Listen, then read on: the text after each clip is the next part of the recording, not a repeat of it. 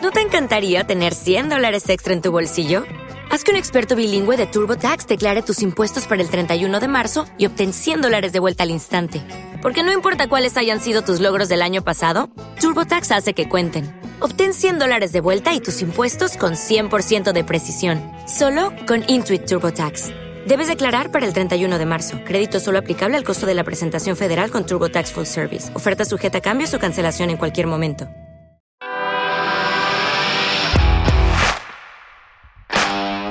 Bienvenido a Esto también es política, el podcast que habla tu mismo idioma, con Mario Girón y Miguel Rodríguez.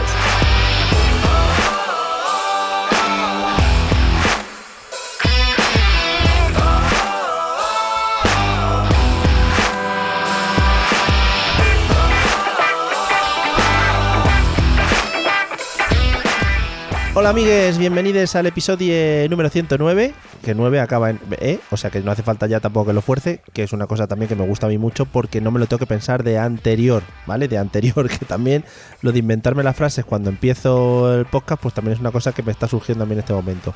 Bienvenidos a Esto también es política, el podcast que habla de política en tu mismo idioma y bueno, que en este caso te trae noticias más candentes de la actualidad. ¿Qué tal, Miguel? ¿Cómo estás? Muy bien, eh, iba a decir aislado, pero como todo el mundo. Sí. Pero bueno, para nosotros a grabar el podcast, pues la verdad es que tampoco nos afecta mucho porque casi siempre grabamos así, así Sí, que... Hubiera molado, hubiera molado en plan, venga, 109 quedamos, ¿no? Para hacerlo juntos, tío, qué guay ahí. Venga. De hecho, un, un directo con vídeo. Mientras nos chupamos las orejas. Joder, sí, sí, lo teníamos todo planificado, pero al final, pues fíjate, el gobierno nos lo ha tirado para atrás. Yo estaba a punto de salir hacia tu casa, pero he visto a una pareja de la Policía Municipal por aquí y digo, bueno, no me la voy a jugar. Sí, no, por lo que sea, ¿no? Pero bueno, si vas así como con bolsas de la compra y un perro y además eh, llevas medicinas y todo eso, puedes pasar, ¿eh? Sí, yo siempre voy con la, con la bolsa de la farmacia, la de la compra, y perro no tengo, pero me he hecho con un juguete de la del cuarto, Sí. que es un perro con ruedas. Oh, eso es maravilloso. Eso creo que cuela, ¿eh? Entonces, voy, voy a dejar porque yo creo que ahora mismo los policías están como muy atentos. Pero yo creo que en dos tres días ya podré sí, eso es. colársela. Mejor, sí, sí, vamos a aguantar de momento y luego ya lo vamos viendo. Claro, es que ahora, ahora, mm, Está la cosa muy tensa. ahora sí. es jugársela mucho. Sí, Sí, sí. efectivamente. Oye, permí- permíteme que te diga que, hombre, es verdad que el 9 acaba en E, pero Ujú. podrías haber dicho el capítulo 109, por ejemplo. 109 es más inclusivo, ¿tú crees? Mm, es más cookie. ¿Crees? Ya, pero yo tiro siempre por la inclusividad. ¿Crees que el 8 y el... Pero, pero, pero la inclusividad cookie Sí, es mucho mejor. O sea, le da un, le da un extra, efectivamente. Yo, es por si el 8 y el 10 se han sentido un poco excluidos. No sé. No lo sé. ¿eh? También yo lanzo aquí al aire y cualquiera que se quiera eh, poner en un lado o en otro, pues que nos lo vaya contando. Sí, sí. Y luego has dicho que traíamos las noticias más candentes. A mí es que siempre me ha gustado más que digas las noticias más cantongas. Y sandungueras. Sí, sí. Y sandungues. A mí siempre me viene a la cabeza eh, Lolita. Lolita y cantando su sarandonga. También te digo. Hombre, por favor, un arroz con bacalao. Que en estos tiempos de crisis, pues viene muy bien, hombre, echarle un poquito de, de sandungueo al asunto. Hombre, si encuentras arroz, también te digo. Efectivamente, también. Bueno, amigos, eh, para encauzar Aunque- un. pe- Perdona, perdona. Sí, no. Aunque te digo, te digo, ¿quería plantearte este tema o prefieres el, el tema papel higiénico o lo dejamos para el Uh, final? Joder, lo dejamos para el final, sí, mejor, porque Venga, madre mía. vale, vale. La gente no se ha dado cuenta de que tienen baños al lado de donde hacen sus necesidades. Bien, en fin, vamos a. pero, bueno, bueno, luego hablamos. Sí, sí, correcto. Igual que quieren lanzarlo por las ventanas, todo como si fuera el Bernabéu en el clásico. No sé, Mm, sé. Lo malo es como, como alguien de verdad lo necesite, pues Bueno, bueno, tiene claro. su baño, tiene su baño también. pero- Sí, en eso es, la, eso es la solidaridad, haber corrido, ¿no? Más que los demás. En eso consiste. Bueno, amigos, eh, por lo que veis, eh, ya veis por dónde va a tratar un poquito el tema de hoy. Sí hay que decir, evidentemente, que nosotros vamos a estar en nuestro tono habitual, porque creo que también lo merece el, el- el tema, que- no el tema que vamos a tratar, sino el podcast en el que nos encontramos. Pero que sepáis que desde la seriedad, evidentemente, y ahora lo comentaremos, eh, todo nuestro apoyo a las medidas que se han tomado y simplemente pues vamos a exponer un poquito cómo va el tema, si no me equivoco. Sí, vamos a vamos a hablar en este primer episodio porque supongo que grabaremos alguno más durante este periodo. Como no tenemos nada que hacer, sí. Claro. Me, bueno, que no. Sí, sí, Bueno. Eh, claro, ya ves tú, un docente con plataforma online y un formador Ya ves. mm, Yo de todo online, tecnología, pues todo tú dirás, no tenemos nada que hacer. Sí. Ay, Te decía que, mm, que sí, vamos a, vamos a aprovechar el podcast, vamos a seguir un poco su línea, venimos a explicar. Aviso desde ya, si venís buscando datos de muertos o de enfermedad o de enfermos o de altas o cosas de esas, no este no es el lugar. Nosotros no somos científicos, no tenemos acceso a esas fuentes, por tanto los medios de comunicación ya os dirán esas, esas cosas. Ok, diario, creo que está poniéndolo. Sí, sí además eh, fidedigno siempre. Sí, sí, sí. Eh, venimos a intentar explicar cosas, cosas que esta situación nos ha traído, que tienen que ver con la política y, bueno, vamos eh, pues eso, a intentar explicar algo que tenga que ver con nuestro podcast y con la situación que estamos viviendo, a ver si conseguimos hacer, eh, hacer entender un poquito más cómo funciona este tipo de situaciones. Eh, vamos a aprovechar para hablar no solo del estado de alarma, sino del estado también, los otros dos estados, vamos a llamarlos excepcionales o situaciones excepcionales que puede vivir un país y que, y que da, digamos, poderes extraordinarios a los gobiernos. Además del estado de alarma, tenemos el estado de, eh, excepción y el estado de sitio. Explicaremos o analizaremos un poco por encima el Real Decreto que, publicó el gobierno el sábado y mediante el cual y por el cual estamos todos en nuestras casas, o casi todos, porque siempre queda algún gilipollas. No, no, lo hemos dicho antes. Y, em, y luego explicaremos dos temas que pueden interesar y que podemos explicar desde aquí. Uno es el régimen sancionador, qué pasa si te saltas este Real Decreto. Oh, mamá. Y eh, otro vamos a intentar explicar un término económico que puede que ya se está escuchando mucho y que se escuchará durante estas semanas, que es el del ERTE, el de expediente de regulación temporal de empleo. Entonces vamos a, vamos a explicar esto un poco, pero claro, evidentemente nuestros chajarrillos tendremos que, decir porque si no, no seríamos nosotros. dentro de la seriedad que tiene el tema y, por ejemplo, y yo no sé si, si, tú tendrás el mismo pensamiento, pero por ejemplo el otro día hablando con, eh, con periodistas eh, decían que, que, a ver, que dentro de, la, de, la, de lo que es trágico y del drama y de la seriedad y tal, pero que también era un poco emocionante estar viviendo una época así o un momento así tan tan extraño dentro de la historia del país. Entonces es un poco como pues ese sentimiento de encontrado entre, joder, que lo está pasando gente mal, pero también estoy viviendo algo único. Sí, desde luego esto va a ser algo que, que vamos a recordar y que a efectos histórico-políticos va, yo creo que va a cambiar muchas cosas. Ya estamos planeando un, un, episodio que trate el tema del coronavirus, por ejemplo, el dentro de la política internacional. Mm.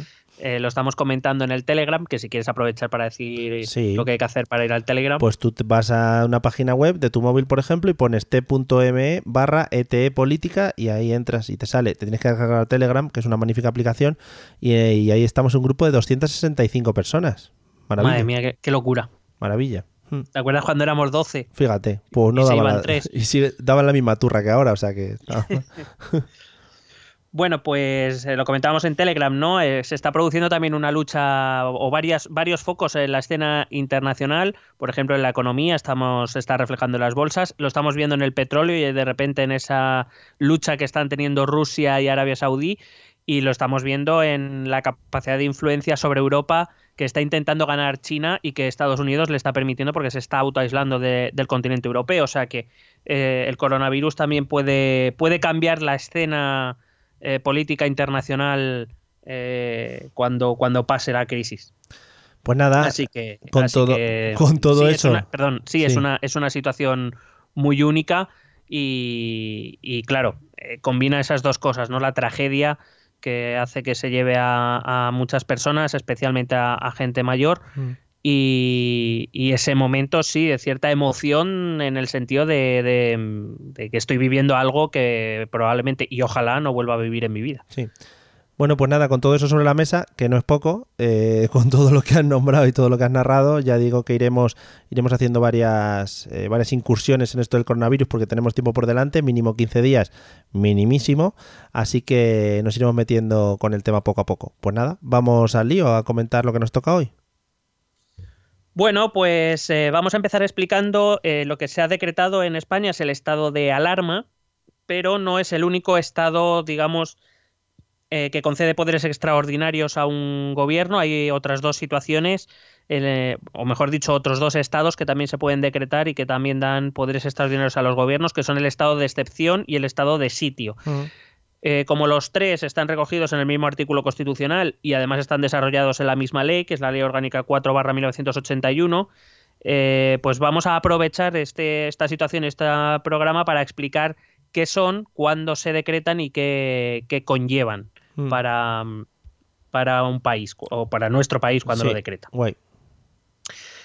Para empezar, hay algunas cosas que tienen en común todos estos tres estados, repito, alarma, excepción o sitio que son siempre se, solo se pueden decretar cuando existen eh, situaciones excepcionales, es decir, que se salen de la, de la norma y en los cuales la situación de la vida política, económica, social de un, del país eh, se vuelve complicada y a veces eh, se corre el riesgo de perder el control. Cuando eso va a ocurrir o ha ocurrido ya, eh, el gobierno tiene la capacidad de eh, decretar alguno de estos, de estos estados.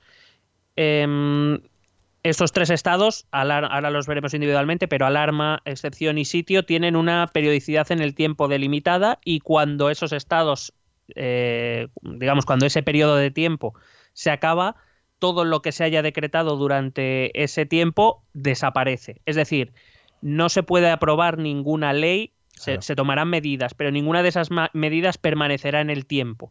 Es decir, si el gobierno ahora en el estado de alarma toma medidas como las está tomando, en el momento que se decrete que el estado de alarma es, se da por finalizado, eh, todo lo que haya decidido durante este tiempo pierde su vigencia y volvemos a la situación anterior. Eh, así que que nadie piense, como algunos van diciendo, que todo lo que están haciendo van a aprovechar y lo van a dejar. Estaría guay. Eh, Ahora, los bares se quedan cerrados para siempre. Se acabó. Sí, pero no, no, solo eso, por ejemplo, la movilización del ejército o eh, ese tipo de cosas que por lo visto a algunos les preocupa, en el momento que se acabe este estado de alarma o se acabase cualquiera de los otros dos estados si fuesen decretados, terminarían su vigencia. Lo que sí se queda fijo es lo del rey, que luego si quieres tocamos por encima. Es muy rico eso. Em, también tienen otra característica, que son un real decreto que eh, em, se, mm, a ver si que entra en vigor, perdón, que no me salía la expresión, que entra en vigor desde el mismo momento de su publicación. No es como muchas leyes que se aprueban en el gobierno, en el Parlamento, pero hasta que no se publican en el BOE y no suele ser inmediatamente, eh, la, ley no entra en vigor o incluso muchas leyes que, por ejemplo, se podrían aprobar ahora y muchas dicen entrará en vigor el 1 de enero de 2021, por ejemplo. En este caso, todos los decretos de, declaración de estado de alarma, excepción y sitio entran en vigor inmediatamente desde el momento en que se publican en el Boletín Oficial del Estado. Em, Cuidado que, estemos en un estado de alarma, de sitio o de excepción, no quiere decir que algunas de las medidas que pueda tomar el gobierno no puedan ser impugnables ante la justicia. Es decir, eh, si, el, si, el gobierno no se atiene a los poderes que se le conceden en cada uno de los estados y alguien cree que está actuando fuera de los márgenes que se le otorgan, se puede impugnar ante los tribunales, ante el Tribunal Supremo. Es decir, que no es que de repente el gobierno ya pueda hacer todo lo que quiera. Lo digo por si alguien está pensando que de repente esto se ha convertido en una dictadura transitoria. Eh, de momento el Estado de Derecho seguirá funcionando y si el, gobierno hiciese algo que está fuera de los márgenes que estos estados le conceden, eh, se podría denunciar ante un tribunal y el tribunal eh, recriminar al gobierno y exigirle que, que deje de hacer o que repare lo que ha hecho que estaba fuera de los márgenes. Claro, que no se flipe. También, eh, bueno, supongo, no sé si hablaremos luego de este tema, pero supongo que este sería un buen momento para que eh, hubiese o se abriese muchísimo más por todas las partes el diálogo político, ¿no? Y que se, diese a todas las a todos los lados, a todos los, partidos políticos la posibilidad de opinar y la posibilidad de entrar en este toma de decisiones. Eh, sí, claro. ya, em, vale. O sea, partiendo de lo que conocemos. Claro. a ver, lo lógico, hmm. lo lógico sería que por lo menos las grandes fuerzas políticas sí. Estuvieran de acuerdo en lo que se va a hacer. También es verdad que a la hora de tomar decisiones tampoco puede haber muchas voces. Ya, claro, es que no hay más. Eh, estos, estos, estados excepcionales suelen requerir que, haya un centro de decisiones único. Sí, sí. Y que cuantas menos voces opinen, menos discrepancias habrá. Hmm. y, más, y más en nuestro país, también te digo. Sí. Pero sí que es verdad que también el gobierno debería hacer un esfuerzo por informar a, a, los miembros de los partidos políticos más importantes, de las eh, comunidades autónomas o de los ayuntamientos más importantes, por lo menos de informar, hacerles partícipe y si alguno de ellos tuviera alguna idea, algo que proponer, que el gobierno estuviera dispuesto a escuchar. Pero la, es verdad que a la hora de tomar decisiones, precisamente estos estados se decretan para que las decisiones se tomen desde un solo punto y no desde 17, 25 o 50 puntos distintos. Sí, bueno, para que le dé agilidad también a la toma de decisiones. Claro, eh, pero, pero claro, eh, mm, el, diálogo, el consenso entre partidos políticos diferentes debería ser, porque más que nada estamos ante una situación excepcional en cualquiera de los tres casos y lo ideal sería que todos estuviesen por la labor de acabar con esta situación para volver a la normalidad lo antes posible. Sí. Porque entre que unos y otros, pues bueno, lo estamos escuchando en las noticias, son pocos los líderes políticos que que, no salen a hablar para dar puntillita ya de paso, ya que hablan sobre el tema que sea, dan puntillita a quien corresponda. Entonces, pues bueno, eso la verdad es que sigue siendo, desde mi punto de vista y para mí es una opinión personal, es bastante decepcionante. Hmm. Ni, siquiera, ni siquiera ahora son capaces de apartar a un lado eh, sus diferencias, que las tendrán y me parece muy bien. Eh, la realidad es que a este gobierno le ha tocado vivir esta situación, pues es el que hay, si hubiera sido otro, pues hubiera sido otro, pero la idea es que todos remen en la misma dirección. Pero salir a decir, no, no, yo apoyo completamente la declaración del estado de alarma, pero ya. pues tampoco ayuda. Ya, sí, es verdad. Pues ya verás cuando acabe. Nos vamos a, nos vamos a llenar de declaraciones. Sí, sí, nos, podemos preparar porque va a ser, eso va a ser un, un festival del humo. Sí. Si te parece bien, bueno, por si acaso también recordarlo y conectando con lo que he dicho antes, eh, que si por lo que sea mm, nosotros, eh, los individuos, los ciudadanos, sufriésemos de forma directa o personalmente o nuestros bienes eh, alguna merma en nuestros derechos, siempre y cuando no esté contemplado en los decretos, mm. o sufriésemos algún daño personal, nosotros tendríamos derecho a reclamarle al Estado una indemnización y, y, el Estado tendría obligación de indemnizarnos. Quiero decir, otra vez que no nos hemos convertido en una dictadura, que seguimos teniendo derechos en cualquiera de los estados Evidentemente los estados, y voy a empezar ya a hablar de ellos, se escalonan en gravedad. Hmm. El estado de alarma, digamos, es el, dentro de los tres el más leve, hmm. siendo, repito, en una situación excepcional. Eh, después estaría el estado de excepción y el estado de sitio. Entonces, según conforme va subiendo en esa escalera, en esa escalera cada vez se te restringen más derechos. Hmm. Pero evidentemente los tres tienen una, una, limitación temporal. Son estados excepcionales y por tanto no van a durar para siempre. Claro. Vamos a empezar con el estado de alarma, que es en el que nos encontramos, si te parece bien. Sí, fenómeno.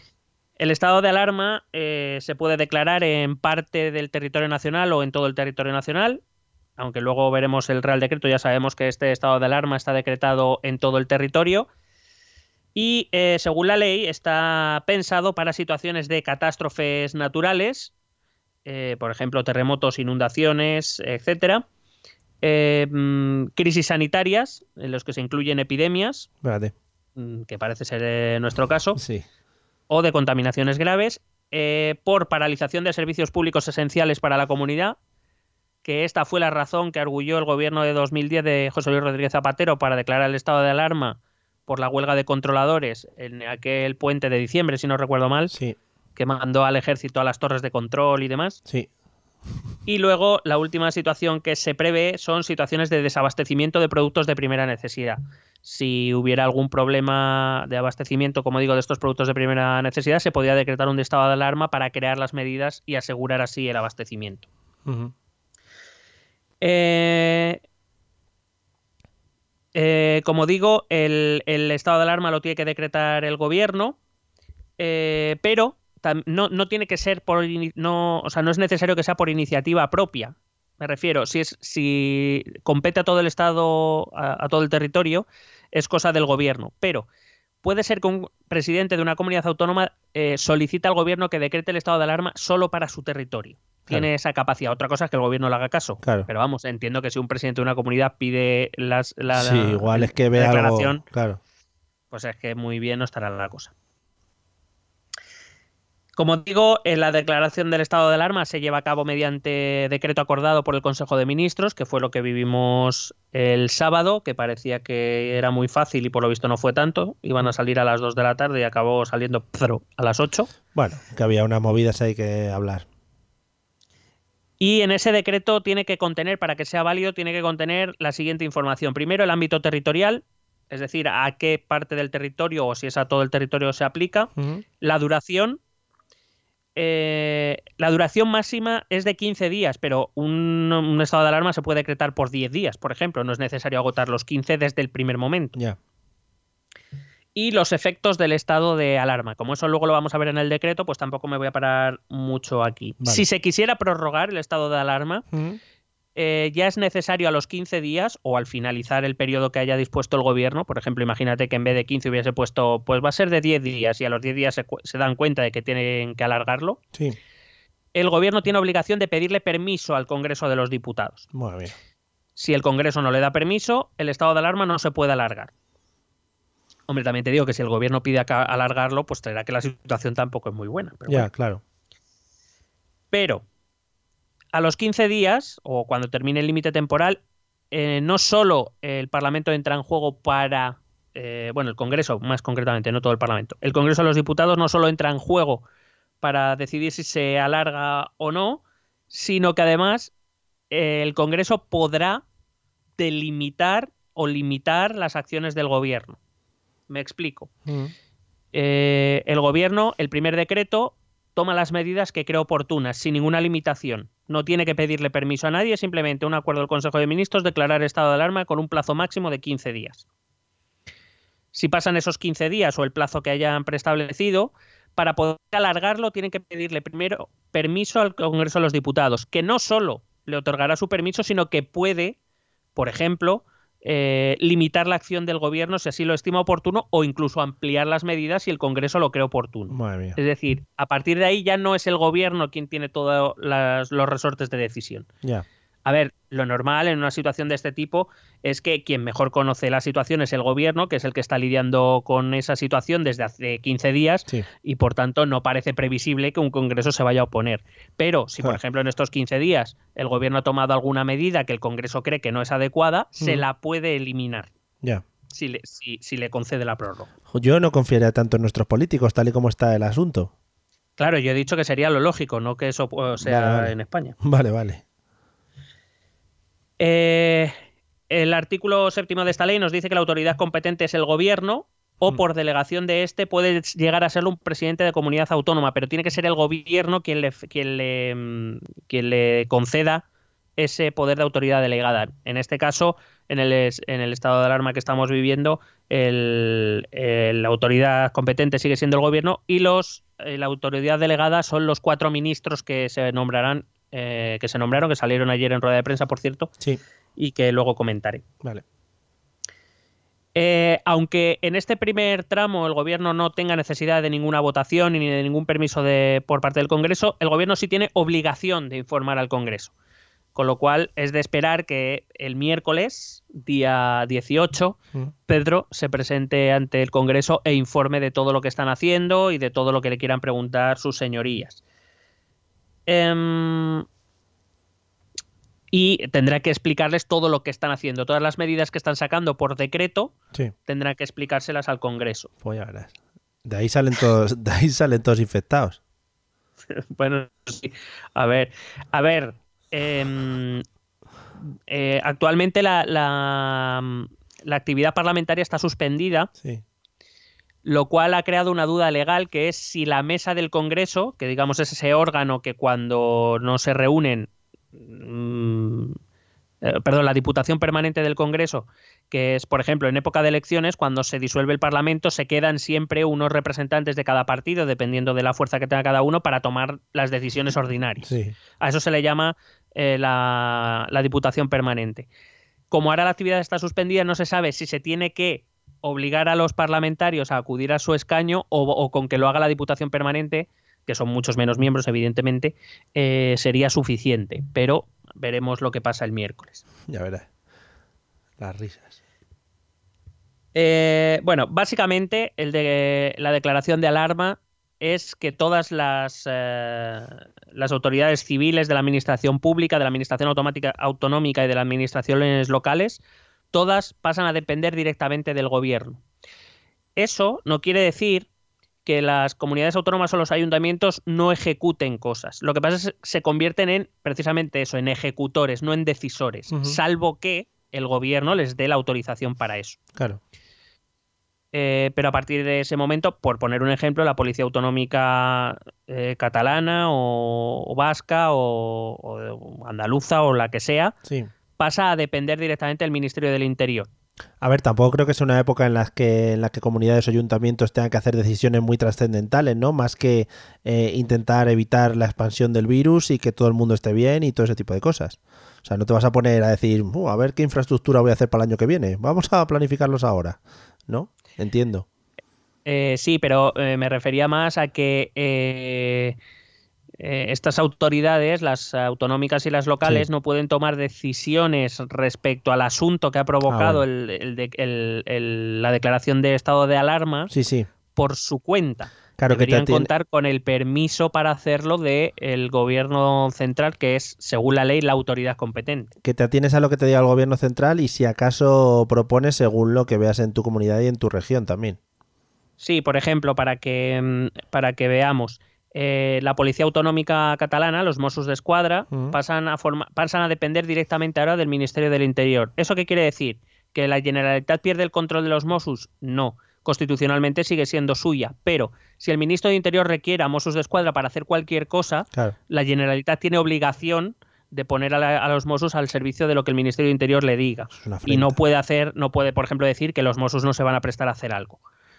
¿Vale? Eso es un poco a lo que se refiere. Evidentemente, cuando digo esto es el Ministerio del Interior requerirá al presidente de la Generalitat o a través del mando único le dirá eh, necesito que Mossos de Escuadra haga esto y la Generalitat sigue gestionando a la policía autonómica, es decir, es la Generalitat, la Generalitat la que tramita órdenes, la que da instrucciones, pero no puede hacer, no puede contravenir lo que el Ministerio del Interior diga.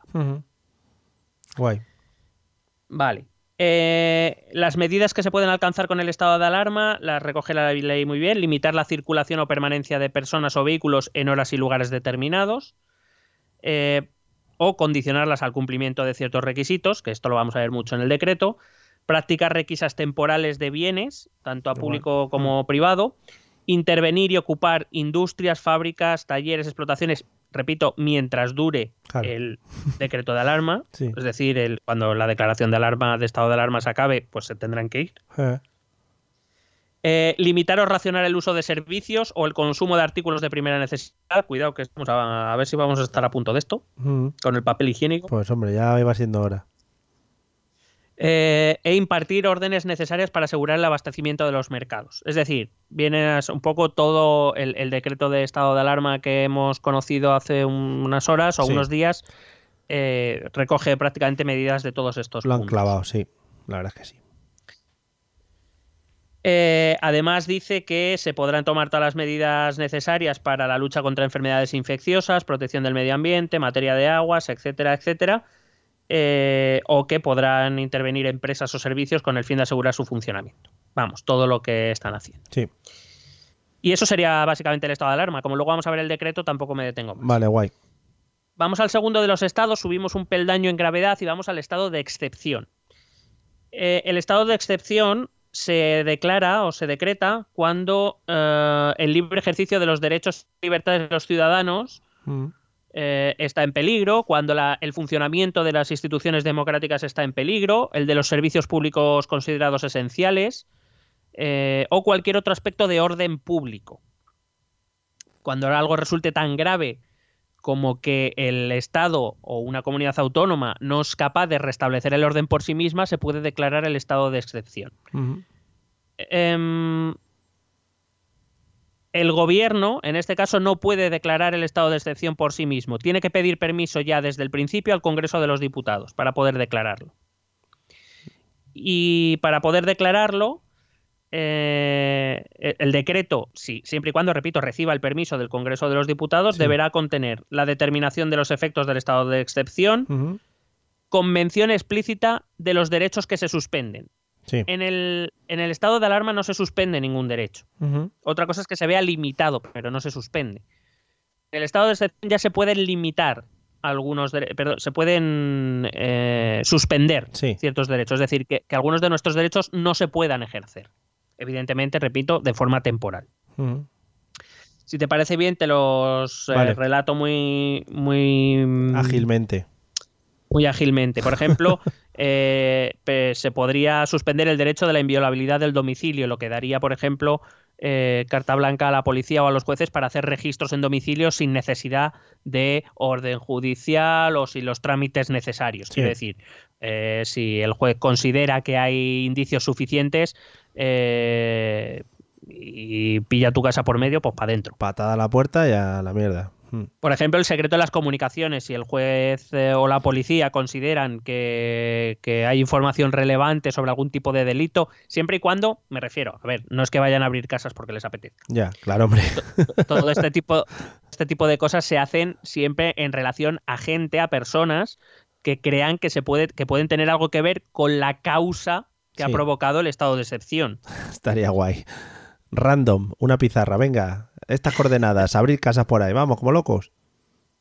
Por ejemplo, se suspendería el derecho al secreto de las comunicaciones, Sí. Es decir, la policía en un momento dado, si te considera sospechoso de, de algo que esté relacionado con el estado de excepción, te puede abrir las cartas, los correos electrónicos, etcétera, de Mm. los WhatsApps. Sí, las cartas sobre todo. Ahora hay mucha comunicación por carta, ¿eh? Está muy bueno, cuidado, cuidado que Ah, igual hay que alguna volver. factura puede ser interesante. Ah, eso, eso.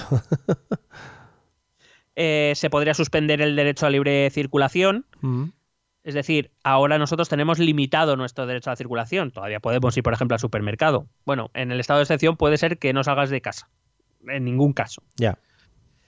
Eh, se puede suspender el derecho de libre expresión, el derecho de libertad de prensa, Mm. eh, el derecho de reunión, de huelga o el de negociación colectiva. Es decir, hay muchos derechos que eh, están solo enumerados en el apartado 1 del artículo 55 de la Constitución, del 55, no del 155. Sí, tranquilos.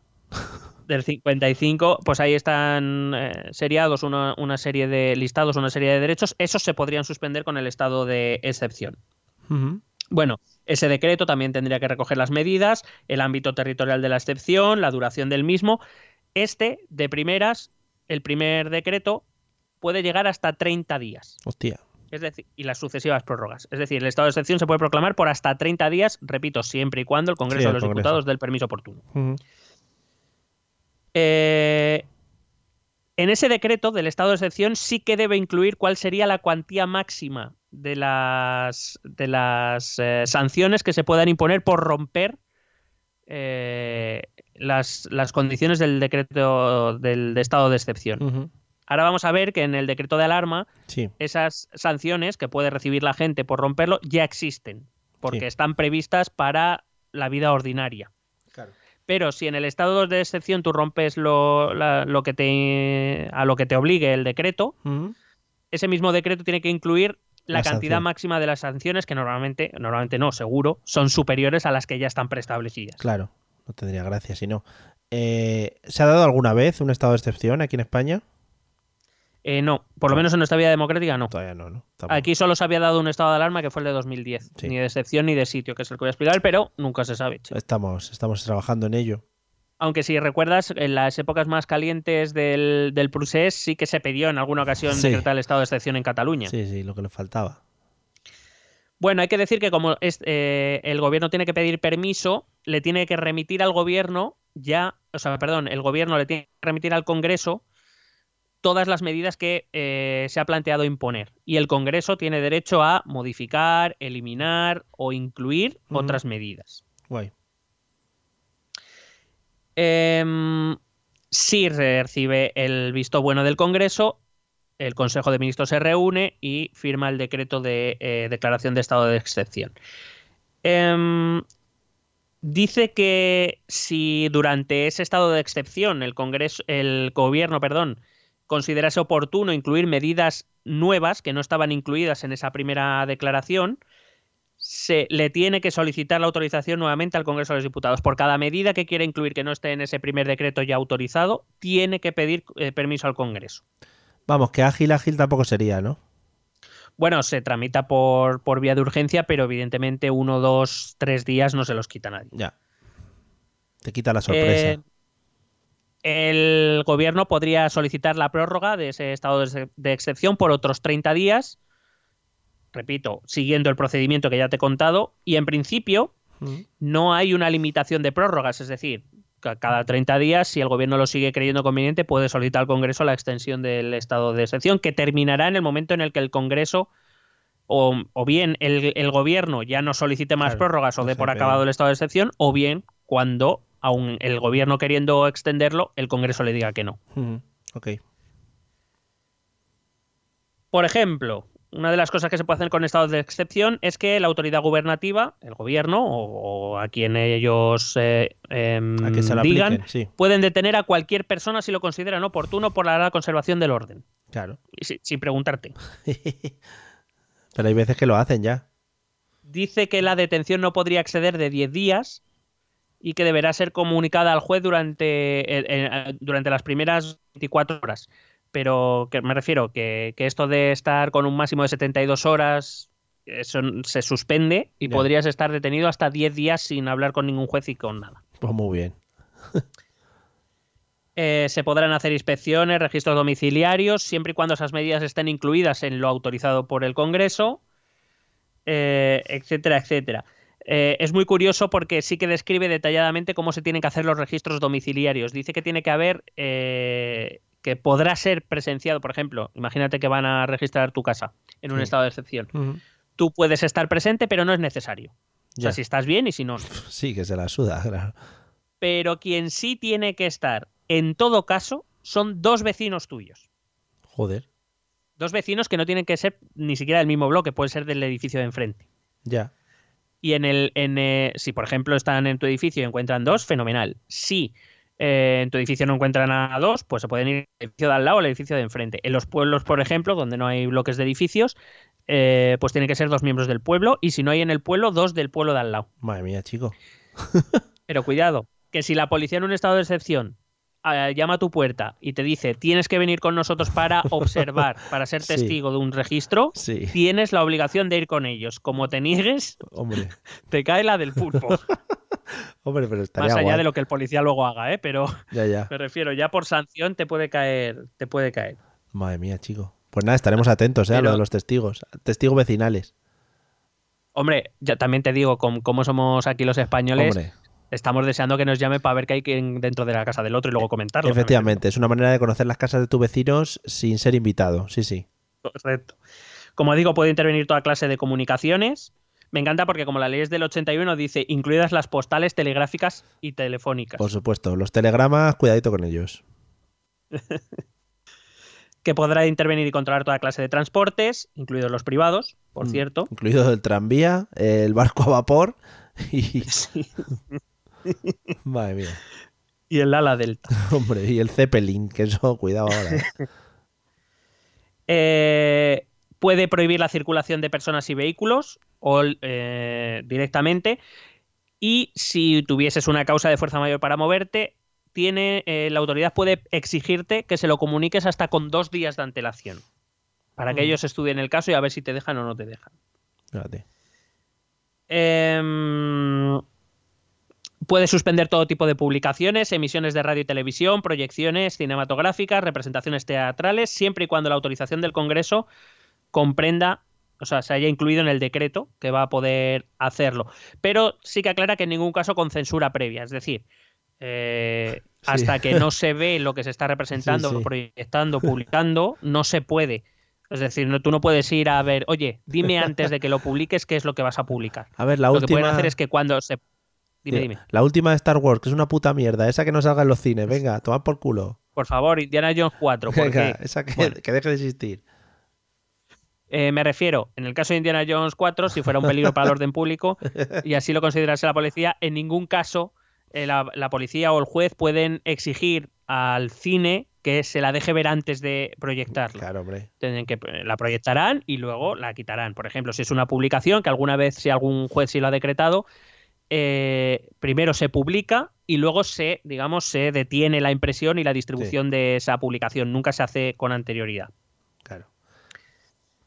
Eh, por supuesto, toda actuación, toda actividad de partidos políticos, de sindicatos, de asociaciones empresariales, manifestaciones, reuniones, etcétera, tienen que ser eh, solicitadas de manera formal y por escrito y tienen que ser autorizadas. Si no son autorizadas, te metes en un lío bien gordo. Se prohíbe, por supuesto, las huelgas y cualquier otro elemento de protesta. Las tonterías esas de los obreros. Sí. También habla de los extranjeros, que es lo que tienen que hacer los extranjeros, que pueden ser expulsados de España. Salvo que se creyese que esos extranjeros son parte del problema. En ese caso pasan a la disposición judicial. en ese caso que no se vayan muy lejos, que le vamos a contar unas cosas. Correcto, le vamos a contar un cuento. ya verás. Me encanta porque el artículo 25 dice la autoridad gubernativa podrá proceder a la, eh, proceder a la incautación de toda clase de armas, municiones o sustancias explosivas. claro, hombre, ¿qué es lo que tiene el español medio en casa? Mínimo un bazooka. Que, me dé que me dé su escopeta. Los machine guns que empiecen a salir de ahí, vamos, señores españoles. ¿Cuánto muerde ese perro? Me lo llevo. Claro, arma blanca. Podré introducir, eh, perdón, intervenir en industrias y comercios. Eh, podrá llevar a cabo cualquier medida necesaria de vigilancia.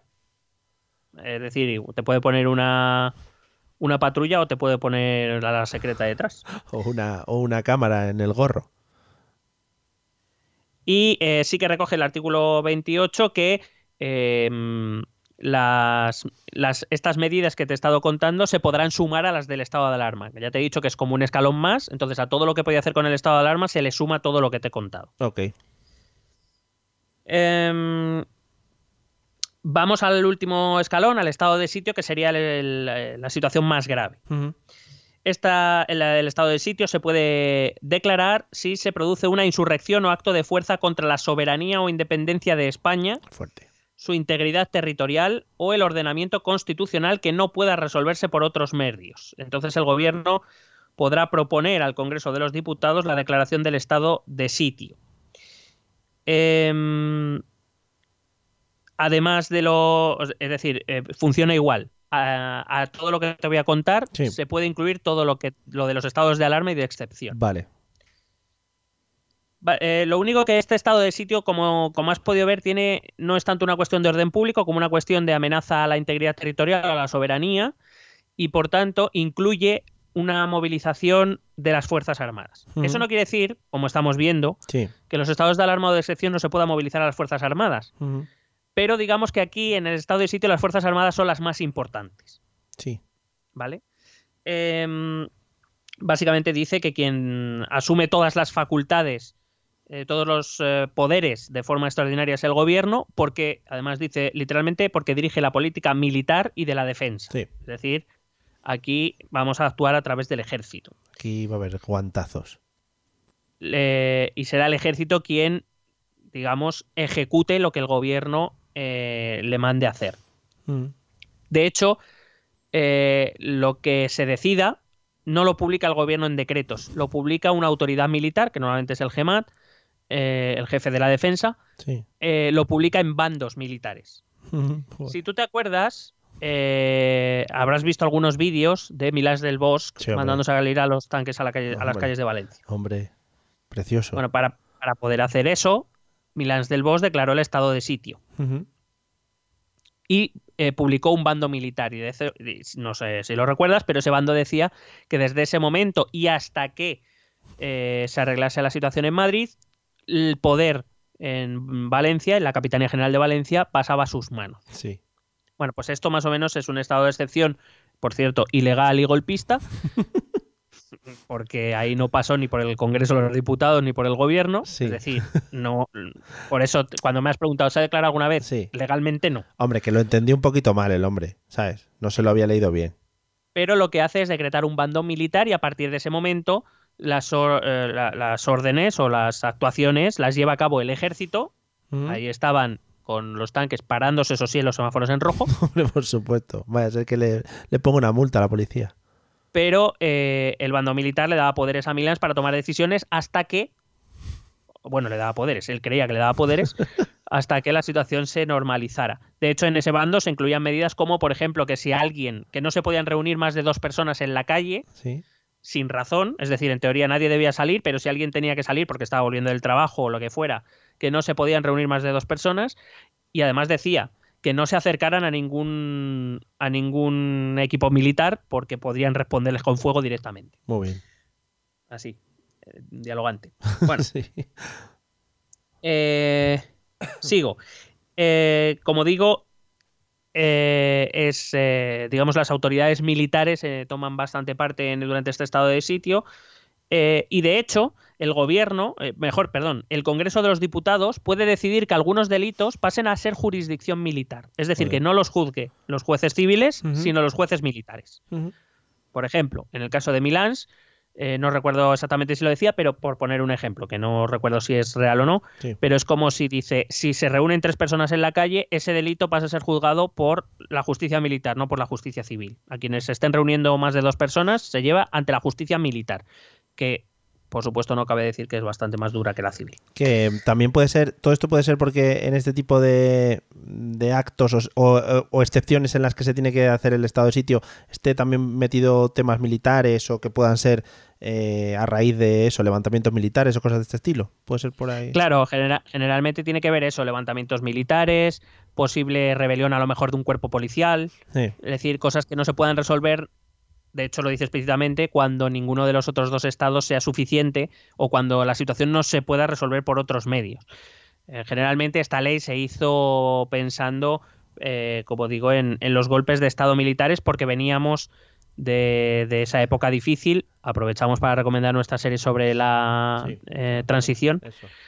Eh, esa época difícil del ruido de sables, del ejército descontento, eh, de situación económica dura y, que, bueno, eh, vimos el 23F, pero que supimos que había mucha violencia en las calles entre los grupos de extrema derecha y de izquierda y que el ejército no estaba contento y que en cualquier momento podía saltar.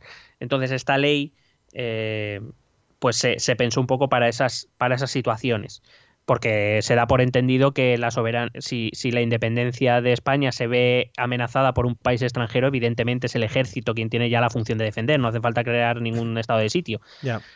Salvo que, por ejemplo, en un estado de guerra, pues para, para poder controlar la, a la población, pues se declare el estado de sitio. Pero me refiero, se, está, se estaba pensando más en ese tipo de, situaciones, ¿no? Golpes de Estado, eh, cuerpos policiales rebeldes, como la Guardia Civil o la Policía Nacional o, cualquier otro, etcétera, etcétera. Ya, vale. Son, son cuerpos armados que amenazan directamente la situación. Bueno, pues básicamente esa es la, diferencia del estado de sitio, que es eh, pues que le da mucho peso al estamento militar, que es para que nos entendamos quién se hace, se hace cargo. Para que te hagas una idea, esta mm. ley de, de, los estados de alarma, excepción y sitio se aprobó en junio de 1981. Es decir, dos meses después del golpe de Estado, para que veas por dónde van los tiros y nunca mejor dicho. Sí, sí. Oh, es verdad, que bien hilado. Muy bien. ¿Eh? Ah.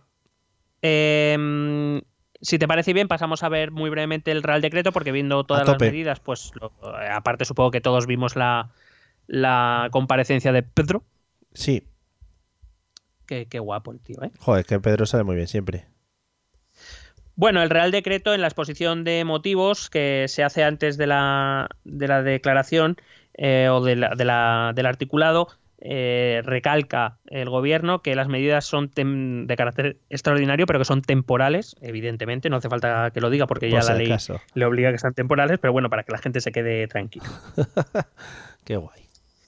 Eh, se declara el motivo, que es para luchar contra la emergencia sanitaria provocada por el coronavirus COVID-19 que afecta a todo el territorio nacional, que dura 15 días naturales, es decir, han cogido la máxima extensión de tiempo posible, aunque ya podemos prever que el 29 de marzo, que es cuando acaba, porque entró en vigor el, el sábado 14, si no recuerdo mal, eh, pues es de prever que el 29 de marzo el gobierno, bueno, ya antes, supongo, el 28, solicitará al Congreso la extensión de esos 15 días, nuevos 15 días la extensión del, estado de alarma, que declara la autoridad competente como el gobierno, pero como autoridades delegadas, es decir, aquellos que van a dirigir esta crisis a los cuatro ministros que salieron en rueda de prensa, la ministra de Defensa, Margarita Robles, eh, el ministro del Interior, Fernando Grande Marlasca, el ministro de Transportes, Movilidad y Agenda Urbana, José Luis Ábalos, y el ministro de Sanidad, Salvador Illa. Dice que para todas las áreas que no cubran esos ministerios,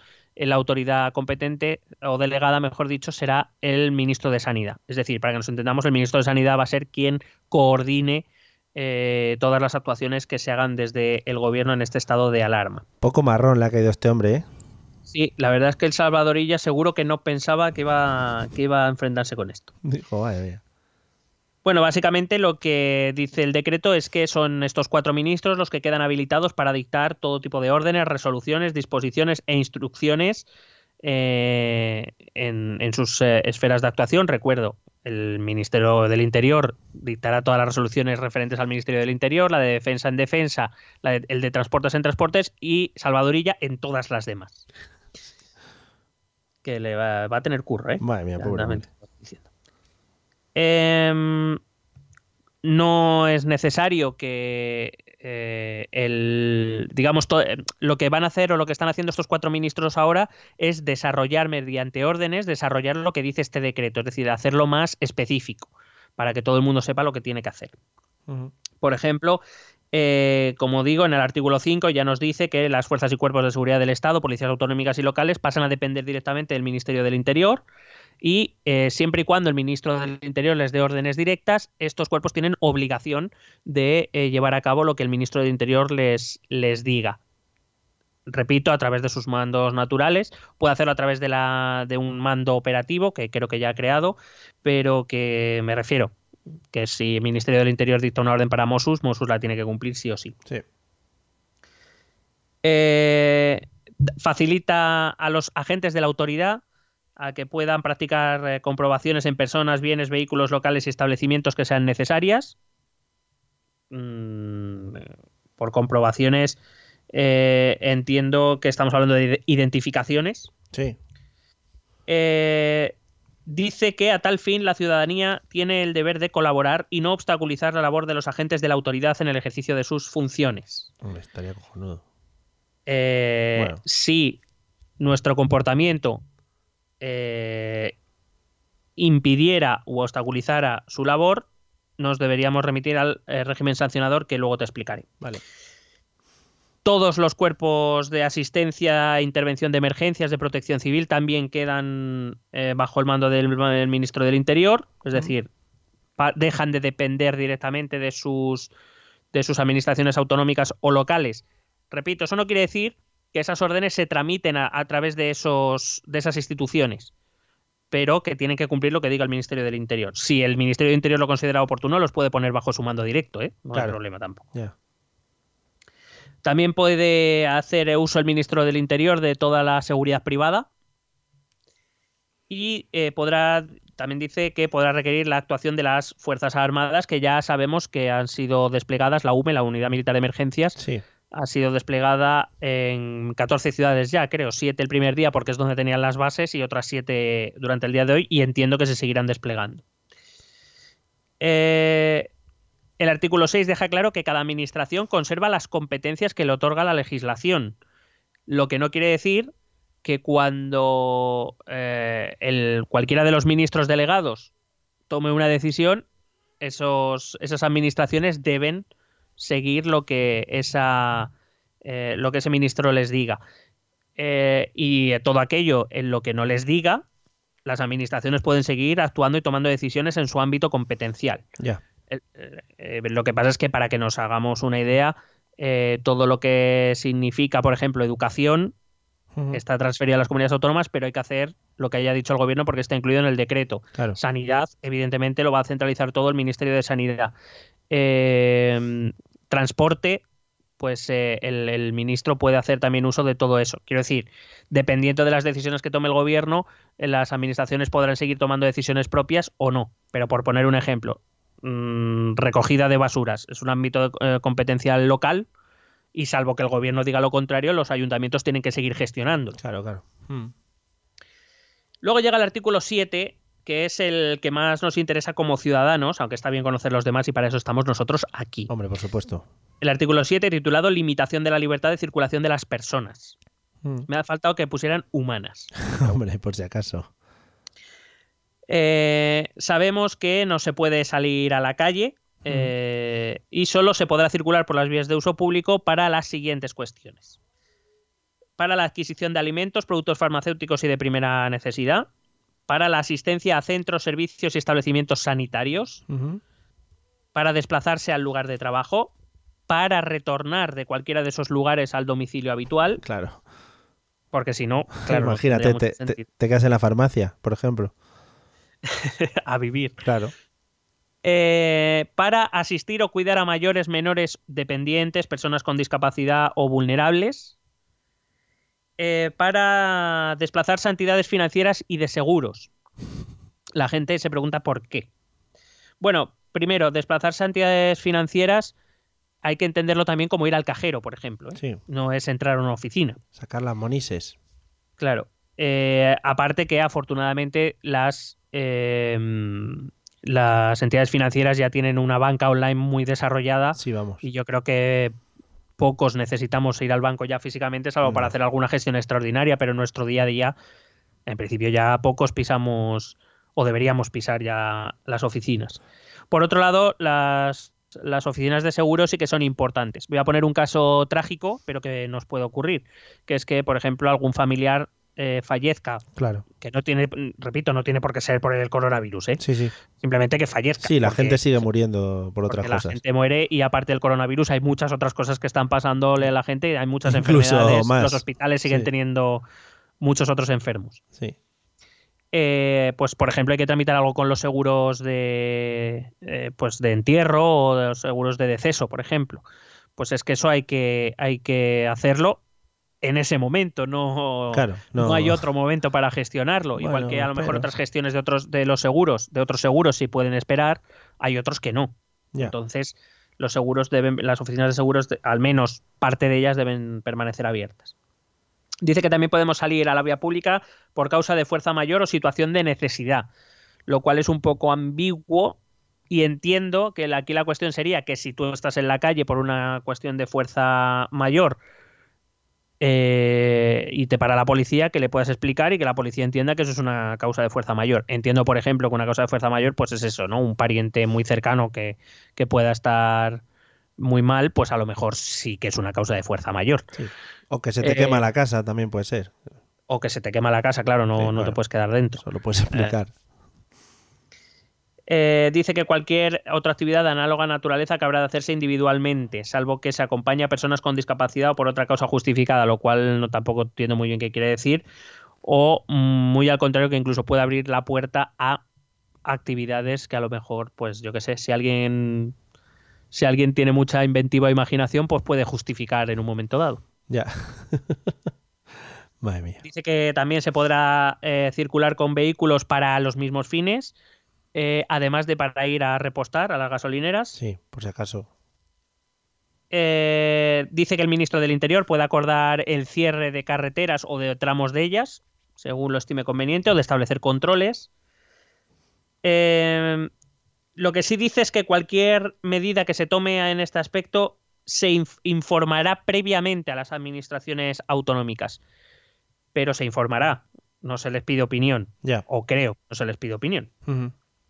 Que, que- que no quiero decir que no que el gobierno no pueda pedirles opinión, se lo puede pedir. Por ejemplo, hemos pensado cerrar esta carretera, tú que ¿Qué os conoces mejor el parece? Ya, territorio, dinos. Claro, sería lo suyo también. ¿eh? No. Y no pasa nada. Pero la decisión final es del gobierno. En este caso de- sería del, del ministro del Interior. Ok.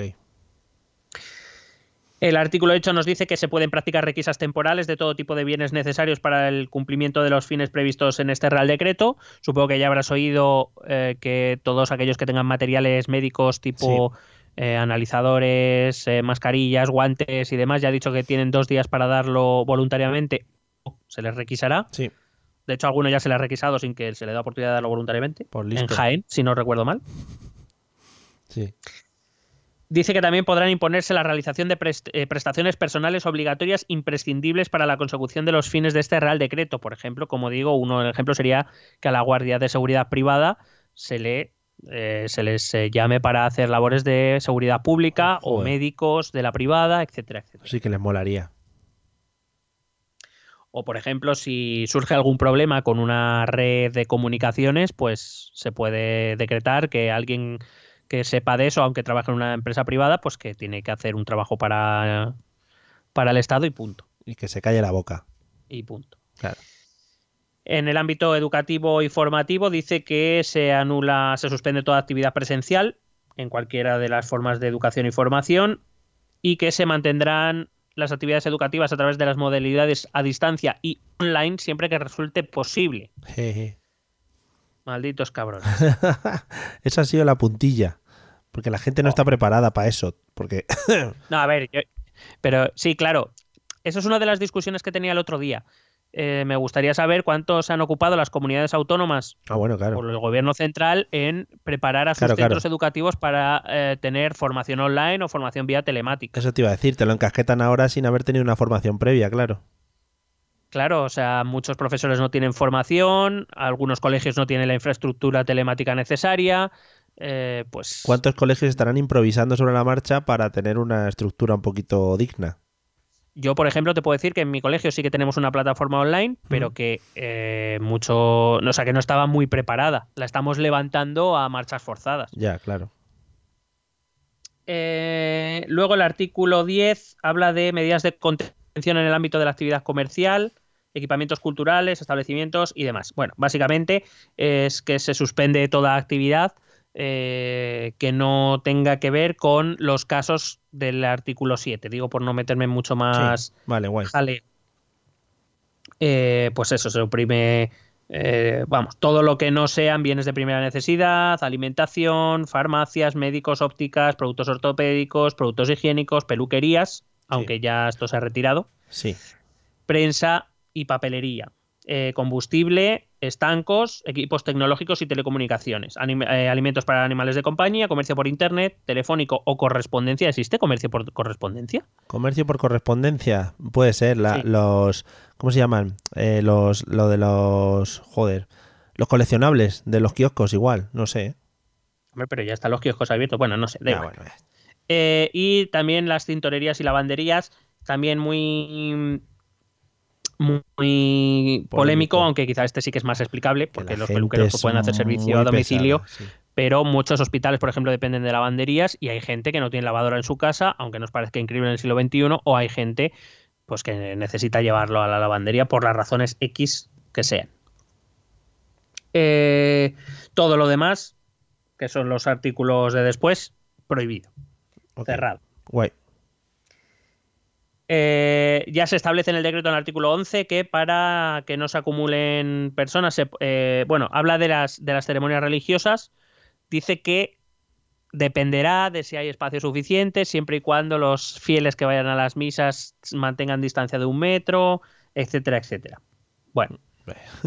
Ahora, por ejemplo, sí me parece un buen servicio público que para que la gente no salga de su casa pongan la misa en la pública. Hombre, estaría bien. Sí, sí. No, no sé. Bueno, de hecho, creo que nunca la han quitado, pero no, en la refiero 2. Que ahora sí me parece bien. Claro. Eh, bueno, dice que todas las autoridades civiles sanitarias quedan bajo las órdenes del ministro de Sanidad. Todos los recursos públicos y privados pasan a depender del Ministerio de Sanidad.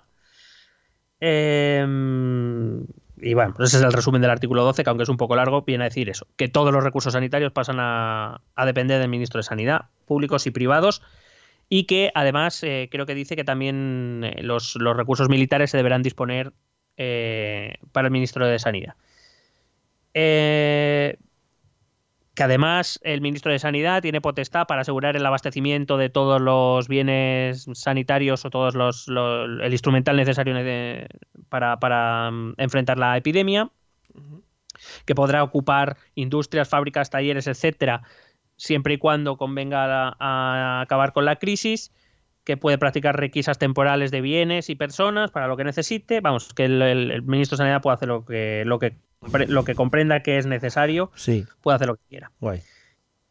Y luego habla del sistema de los transportes, que el ministro de Transportes queda habilitado para dictar todas las disposiciones que sean necesarias para la movilidad, que considere oportunas. Ya sabemos unas cuantas, por ejemplo, la, eh, la reducción del transporte público, excepto los cercanías, al 50%. Ujú. Aunque ahora a ver lo que ha pasado con los cercanías, porque algo he oído por ahí que ha pasado, pero no me entera muy bien. Sí, por lo visto que van a poner a los militares para, para cerciorarse de que no haya tumultos y cosas de estas.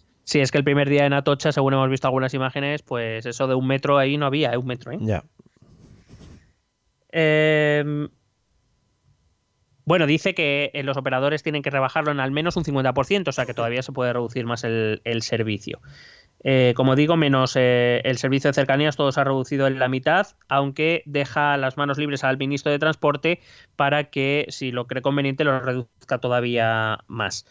Em, dice, eso sí, que los eh, transporte público de viajeros por carretera, ferroviarios y marítimo que de competencia autonómica o local, que sean públicos, mantendrán su oferta de transporte de lo cual entiendo que si esas comunidades autónomas deciden reducir el, ámbito, el ministro de Transportes no se opondría. Dicen que tienen obligación de realizar una limpieza diaria de los vehículos, eh, que en las, eh, en, los en, las máquinas donde te venden los billetes tiene que haber un mensaje que diga que se recomienda no viajar salvo que sea algo inaplazable. Ya ves tú a qué punto entra el Real Decreto. Aunque ya han sacado la orden, me ha parecido leerla por ahí ya. Eh, y que el ministro de Transporte se tiene que asegurar de que toda la todo el transporte de mercancías, especialmente aquella de carácter de primera necesidad, se tiene que asegurar de que puede llegar a sus lugares para abastecer a los, a los mercados oportunos. Em, bueno, que se pueden. Eh, el ministro de Transporte se tiene que asegurar de que los alimentos llegan a su lugar, que eh, las aduanas que todo lo que sea bien de primera necesidad tiene que pasar rápido y abastecer, eh, que tiene que asegurar, bueno, todas las autoridades competentes tienen que asegurar el suministro de energía eléctrica y de derivados del petróleo como gas y del gas natural, bueno, que hay que abastecer de todo, que los medios de, eh, comunicación públicos y privados tienen obligación de insertar mensajes, anuncios y comunicados que las autoridades les digan.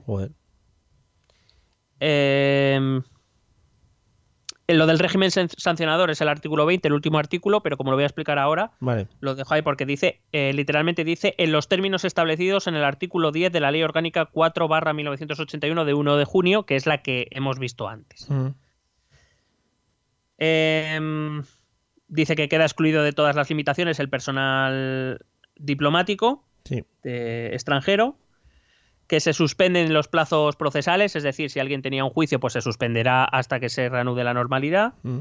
o cualquier otro trámite procesal. Entiendo que también los trámites administrativos, que es eh, la disposición adicional tercera, por ejemplo, si se te caduca el DNI el 27 de marzo, Vaya, pues y deberías renovártelo, en principio, aunque caduque en fecha, eh, digamos que tu DNI se ha parado el, el, 14 de marzo y tendrás 13 días a partir de que se reanude la normalidad. También te digo la que le va a caer a todas las comisarías, también te digo que va a ser bueno. A unas risas. Sí. Eh, bueno, que todos los trámites administrativos quedan suspendidos.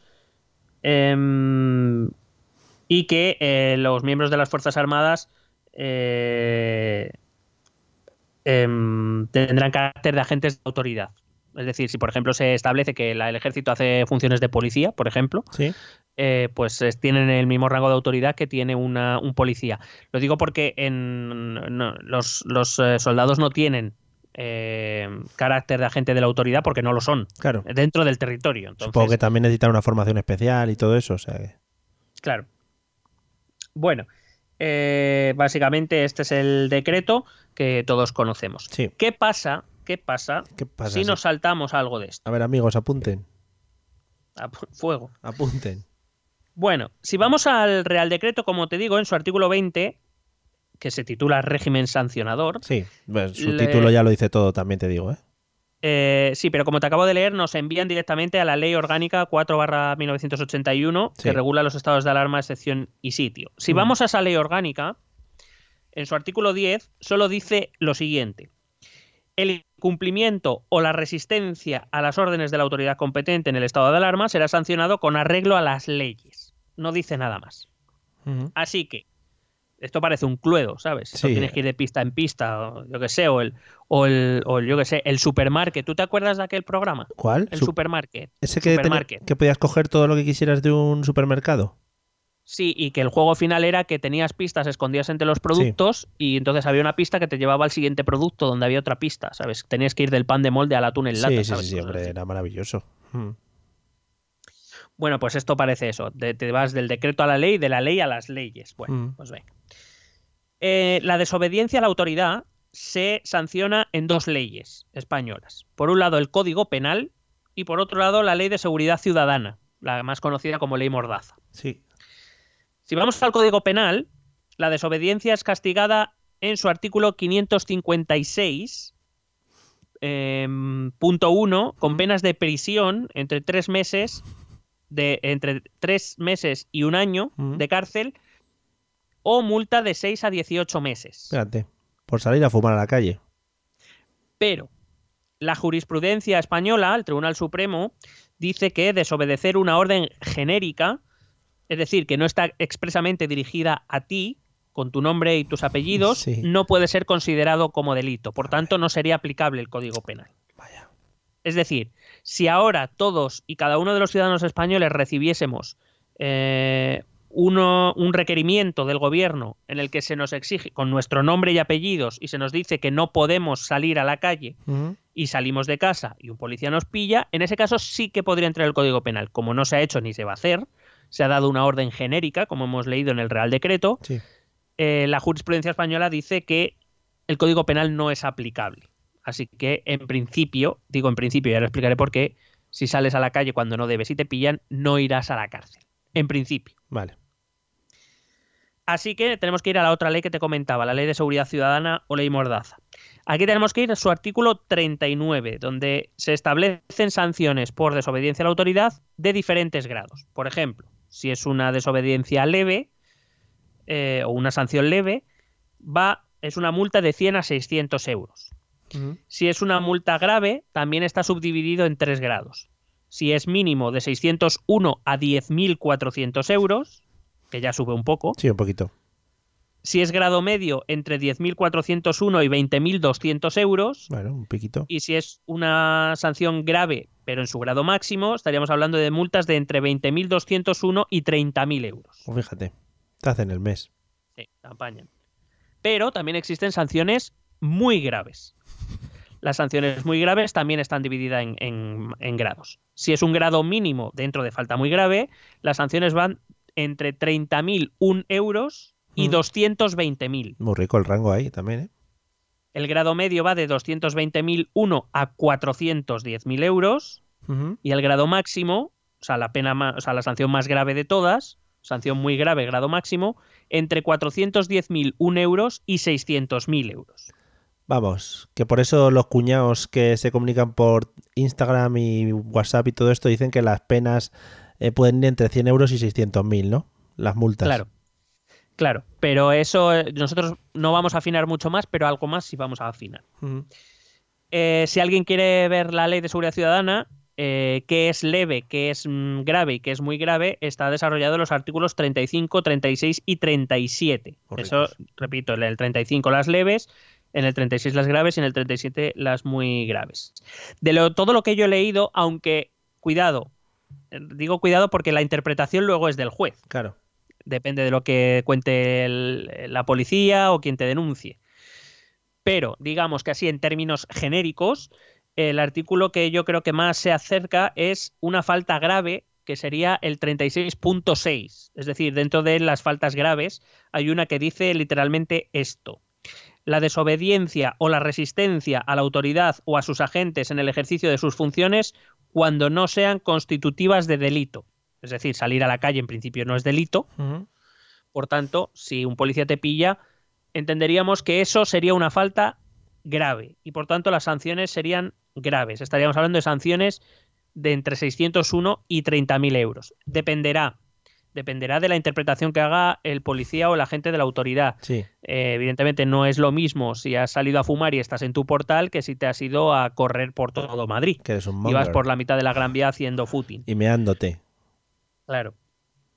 Pero digo que hay otros supuestos, alguno leve y alguno grave, que también podrían entrar según la interpretación de los agentes de la autoridad. Así que ahí lo dejamos. Cuidador. Eh, eso sí, si además de que te pillan, estando donde no debes estar por causas que no debes, eh, que no son justificadas, Ujú. y además te resistes a la autoridad, entonces sí se convertiría en un delito y lo que entraría sería el Código Penal. Ya. Entonces, imagínate una falta grave, vamos a poner incluso la más leve, 601 euros, pero con una multa, esa multa se multiplicaría por multa de 6 a 18 meses, imagínate, imagínate la más mínima, 601 euros, 6 meses. Estaríamos hablando de unos 180 días, multiplica. O sea que, Sí, que- Lo, digo, lo digo por la razón, no sé si has visto el vídeo de este hombre al que le echa la bronca cuatro policías Sí, sí, lo he visto, sí. y el hombre dice, sí, pues eso, Es- eso puede ser resistencia a la autoridad Sí. Y entonces eso sí podría ser constitutivo de delito e iría por el Código Penal, no por la Ley de Seguridad Ciudadana. Que nunca he entendido mm, qué ganas eh, enfrentándote a cuatro policías cuando además pues vas calmado por la calle, no estás escondiendo nada. Es decir, ¿qué cojones ganas? Le dices, sí, policía, me voy a mi casa, hasta luego, gracias. Y además que por lo visto vivía al lado. Pues claro, pues eso mismo. En fin. Bueno, para acabar el programa vamos a hablar, va- vamos a explicar qué es un ERTE, que es una, una terminología económica, económico-laboral, que vamos a escuchar, que ya estamos escuchando bastante y que vamos a escuchar Hombre. probablemente incluso con medidas que tome el gobierno en los próximos días. En esta casa nos hemos comido uno, creo ya, ¿eh? Estamos ¿Sí? en ello, estamos en ello. En Bueno, fin. pues vamos a explicar lo que es. ERTE son las siglas de Expediente de Regulación Temporal de Empleo, eh, que digamos es la hermana de los ERES. Sí. ¿Vale? El, el ERE todo el mundo lo conoce, expediente de regulación de empleo. Bueno, pues el ERTE es una hermana que se diferencia en algunas cosas, pero que también tiene mucho de parecido.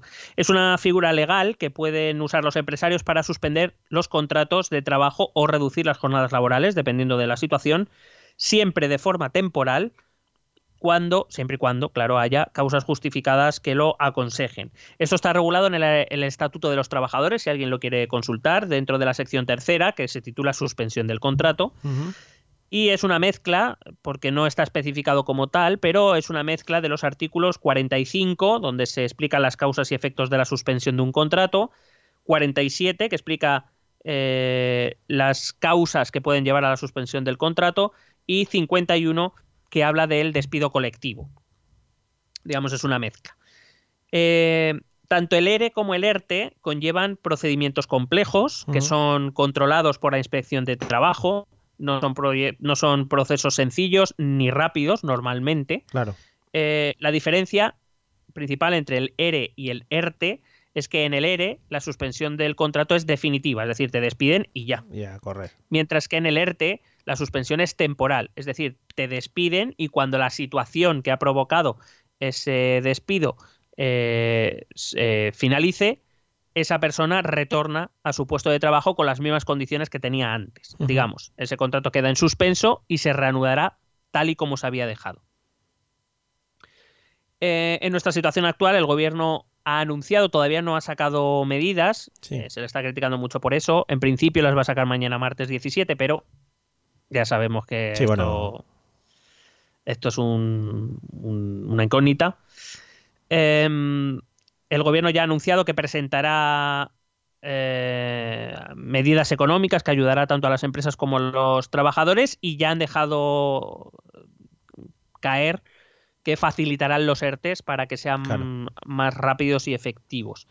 Eh, como digo, este paquete en teoría debería detallarse mañana martes 17 si PSOE y Unidas Podemos consiguen ponerse de acuerdo. Final, ERTE...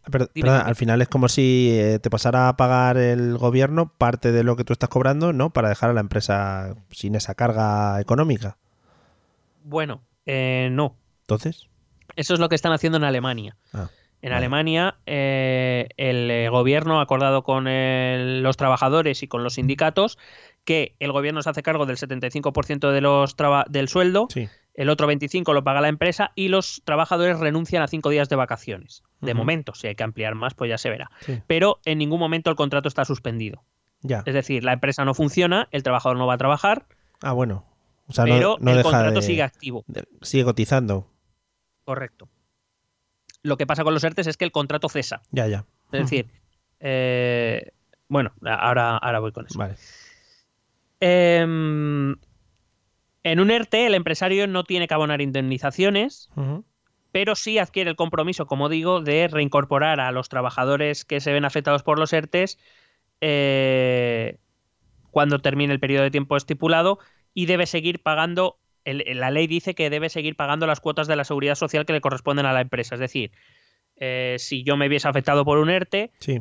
mi jefe no me tendría que pagar indemnización, no me pagaría el salario, pero sí debería seguir pagando la seguridad social que le corresponde, pues sabes que una parte la paga el trabajador y otra la empresa, Sí. bueno, pues la parte que le toca a la empresa la debería seguir pagando hasta que yo me reincorpore, bueno, pues la seguirá pagando igual. Sí, Eh, digamos que lo que se quita son la indemnización y el salario. vale. Eh, pero yo supongo, supongo que eh, el gobierno facilitará o, o directamente eliminará que, que los empresarios incluso paguen esa cotización. Ya. Eh, pero bueno, es más o menos lo que yo voy intuyendo por las declaraciones eh, que voy leyendo. Otra de las características de los despidos colectivos, tanto de ERES como de ERTES, es que solo son posibles según el número de trabajadores. Es decir, solo se producen, solo se pueden acoger las empresas a, a estas figuras legales si eh, despiden a 10 o más trabajadores en una empresa de hasta 100, Ujú. un 10% de la plantilla en empresas de entre 10 y 300 y 30 trabajadores o más en empresas de más de 300 trabajadores. Si el ERTE implica el cierre definitivo, el cese definitivo, es decir, que no, esa empresa no, no lleva a cabo nada de su actividad, se puede hacer desde cinco trabajadores. Pero hay muchas microempresas con una, dos, uno, dos, tres, cuatro trabajadores que a ver qué medidas les da el gobierno para eso. Claro. Eh, claro, lo lógico es que en estas circunstancias excepcionales, pues ellos también se pudieran acoger, pero Pues sí. habrá que ver lo que dice el gobierno. Madre mía. Además hay que recordar que hay muchas empresas muy pequeñas, microempresas que se llaman, o sea que no son, no son pocas. Y autónomos un montón, a ver qué dicen también. A ver, a ver qué, qué hace los autónomos, para los autónomos también. Mm. Eh, bueno, como digo, este Estatuto de los Trabajadores recoge los supuestos en los que se puede iniciar un proceso de ERTE, que son económicas, eh, es decir, que la empresa vaya como el culo, que esté perdiendo dinero, etcétera. Eh, cuestiones técnicas, cuando haya cambio en los instrumentos de producción y durante un tiempo pues esos trabajadores no tengan nada que hacer. Claro. Cuestiones organizativas, el modo en que se organiza la producción. Puede ser que haya que desplazar, recolocar y durante un tiempo y hasta que se sitúen las cosas, pues la empresa no funcione. Por cuestiones productivas, por ejemplo, una empresa que mm, produce lavadoras quiere cambiar su producción a, eh, yo qué sé, mm, aparatos de aire acondicionado, Sí. tiene que, eh, digamos, tiene que eh, cambiar toda su organización, tiene que cambiar todas las máquinas, tiene que cambiar todo su modelo de producción, pues durante ese tiempo no produce. Entonces se puede acoger a un ERTE. Pero al que se van a acoger todas las empresas en esta, en esta ocasión van a ser la quinta, el quinto supuesto que es por causa mayor, por cuestiones de causa mayor. Eh, mientras en el resto de procesos, eh, perdón, de causas, te he dicho, el proceso es bastante largo, hay que aportar mucha documentación, hay que hacer muchas consultas, la inspección de trabajo está al mando. En estos supuestos de causa mayor, eh, la inspección de trabajo simple es un proceso más rápido, se, se suele tardar un máximo de cinco días y simplemente la inspección de trabajo lo que tiene que hacer es asegurarse que la causa mayor que alega el empresario existe. Vamos. En, en este caso yo creo que la inspección de trabajo Está bastante claro, sí. puede, puede dar por hecho eso. Em, habrá que ver cuál es el plazo temporal que decreta el gobierno, a lo mejor intenta reducirlo de 5 a 3 o a 2 días, y si lo convierte en prorrogable, porque claro, también el, eh, cuando tú declaras un ERTE, tú suspendes el contrato por un tiempo, tienes Claro. que decir qué tiempo lo suspendes. Sí. Entonces, claro, a ver ahí qué hace el gobierno. A lo mejor lo hace a través de prórrogas, es decir, podéis un máximo de 10 días o mientras dure el estado de alarma, más, porque claro, no es que acabe el estado de alarma y ya los empresarios pueden empezar a tirar. O sea, quiero decir, hay que darles también un margen de tiempo. Entonces, habrá que ver esos, esos plazos temporales que se le da a los empresarios.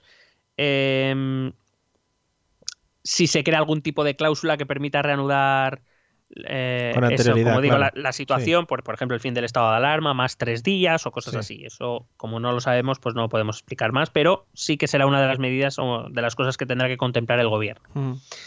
Hay que decir que los trabajadores afectados, voy a la parte del trabajador, eh, no es como en Alemania que virtual, o sea, legalmente siguen siendo trabajadores activos. Sí. En el caso de los ERTES, eh, los trabajadores afectados quedan legalmente en situación de desempleo. No reciben indemnización, como he dicho antes, Sí. pero deben ser readmitidos cuando el ERTE finalice. Eh, teóricamente, teóricamente es que tienen derecho a solicitar la prestación por desempleo mientras dure el ERTE, Sí. es decir, pasan a ser del paro y pueden solicitar su prestación, pero hay que ir a las oficinas de empleo a solicitar prestaciones Ya. hasta donde yo sé.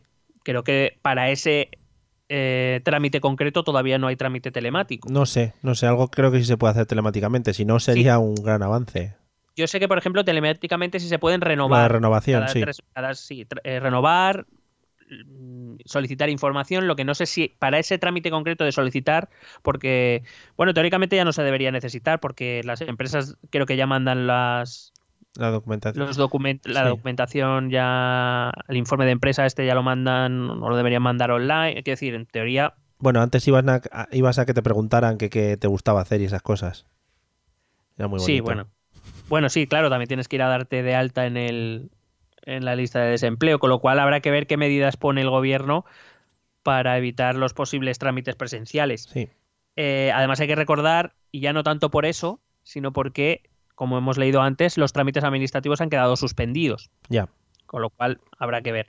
Entonces, esto quiere decir que teóricamente cuando acabe el estado de alarma, alguien que ya se haya visto afectado por un ERTE puede ir a reclamar el paro del que no ha disfrutado durante ese tiempo. Pero claro, hay gente que necesitará el dinero el día 10. Normalmente el paro, eh, la seguridad social te paga el día 10 el desempleo. Sí. El día 10 de abril a lo mejor hay gente, esto seguimos en estado de alarma y hay gente que necesita ese dinero. Entonces, a ver cómo lo, cómo lo resuelve. Tendrán que sacar una medida al respecto. Y esto es lo que he venido a contarte hoy, Mario. Joder, pues eh, me he quedado picueter, ¿eh? ¿Con el culo apretado? Sí, bueno, no, o sea, lo que sabíamos, un poco eh, cerrar un poquito temas que quedan ahí un poco en el aire colgados y, que muchas veces, pues por la infoxicación o como coño se llame, eh, que nos meten en la cabeza los grupos de WhatsApp, nos perdemos por ahí en los cerros de Úbeda, pues siempre está bien saber, incluso saber dónde lo podemos leer, ¿no? O sea, que digan las leyes y que le echemos un vistazo y que sepamos que esto no viene de, de que se lo haya inventado ni Pedrito, ni Manolito, ni Pablito. Claro, además la página web del BOE eh, pones las referencias que yo doy y te, saca directamente. O sea, quiere decir que es información accesible al ciudadano, a veces no muy fácilmente entendible, porque es lenguaje jurídico en muchos casos, pero que sí que sepamos que también esa información está a nuestra disposición y que si queremos contrastarla eh, lo, lo, podemos hacer y además creo que sería un buen es un buen ejercicio democrático. Pues a tope con ella. Eh, vamos a escuchar los métodos de contacto. Si queréis contactarnos ahora, pues eh, eso, vamos a estar online pendientes, como siempre, vamos, de, todo lo que nos vayáis contando. Y madre mía, es que no paran de entrarme WhatsApp. Escuchar estos métodos de contacto no está en nuestro WhatsApp porque ya más gente dándome la coña ya no puede ser. Ya no puede ser. ¿Quieres preguntarnos algo? ¿Proponernos algún tema? ¿Exponernos tu opinión? Ponte en contacto con nosotros. Es muy fácil. Envíanos un correo electrónico a esta dirección. Esto también es política.gmail.com. También puedes escribirnos en nuestra página de Facebook. Esto también es política. O en nuestra cuenta de Twitter, arroba etepolítica. O si lo prefieres, visita nuestro blog. Esto también es política.wordpress.com. Recuerda que puedes suscribirte a nuestro canal de YouTube. Y si quieres charlar con nosotros directamente, únete a nuestro grupo de Telegram. Busca el enlace en nuestras redes sociales porque tú también formas parte de Esto también es política. Bueno, pues hasta aquí el episodio 109. Eh, muy buen episodio, muy buen episodio. Eh, ¿Tienes algo que comentar ahora? No tendrás ningún viaje a Italia, ¿no? Dentro de poco. Pues no lo tenía planificado. Por lo que sea, ¿no? Por lo que fuera. Vale, por lo que vaya siendo. bueno, pues nada, ni ningún viaje a ningún lado, ¿no? Eh, no. Creo que, bueno, eh, creo que tengo un viaje al Mercadona en algún momento. Ah, bueno, pues cuidado, cuidado con eso, ¿eh? Hay que, hay que currárselo. Yo simplemente, eh, antes de despedirnos, te voy a dar una cláusula muy importante. Eh, tu despedida en estos 109 episodios ha sido un besete. Creo que deberías empezar a controlarla a partir de ahora. O sea que, ¿sabes? Vete planteándotelo porque la gente no está para besetes, ¿vale? Mientras dure el estado de alarma voy a cambiar mi despedida. Vale, venga, pues nada. Amigos. Pero aparte, antes, antes de irnos, el tema papel higiénico, ¿cómo lo ves? Eh, muy bien, yo ya lo he dicho. Creo que la gente se está olvidando de lo que es el agua y el gustico del agua, ¿sabes? O sea. pero que quiero decir que. pero yo lo que no entiendo es, con todo el papel higiénico que se han llevado ya, sigue o sea, siguen llevándoselo, o sea, pero cuánta, ¿cuántos culos hay que limpiar? Muchísimo, muchísimo culo, hay muchísimo culo. Pero tú, ese gustico de levantarte del váter así con lo que es el, lo que es el calentico ahí todavía, irte a la ducha, ¿no? Y meterte directamente. y darte con un chorro a presión. Qué bonito, qué bonito. ¿Ves? Pocas cosas como esa, también te digo. Por eso los coreanos están, están manejando también esto de la crisis, porque no necesitan tanto papel, tienen váteres de estos. Y en, y en Japón, claro. Así están, si es que es la vida. Bueno amigos, pues nada, con esto y con la pena de que, por cierto, no han anulado Operación Triunfo. Eh, ¿Ya lo han anulado? sí, ya no han anulado, ya se han pirado para sus casas. Con esta pena nos despedimos. Han Eh, ido en transporte público. claro, sé que van, lo- van los profesores a intoxicarles allí. Nos vemos en el episodio 110, que seguiremos hablando seguramente de temas políticos que se avecinen en el futuro, que van a estar un poco eh, también rodeados de, de viruses y de coronaviruses. Y nos seguimos escuchando. Esperamos que os haya gustado y que hayáis disfrutado y que hayáis aprendido. Así que, ale, hasta luego. Un choque de pie.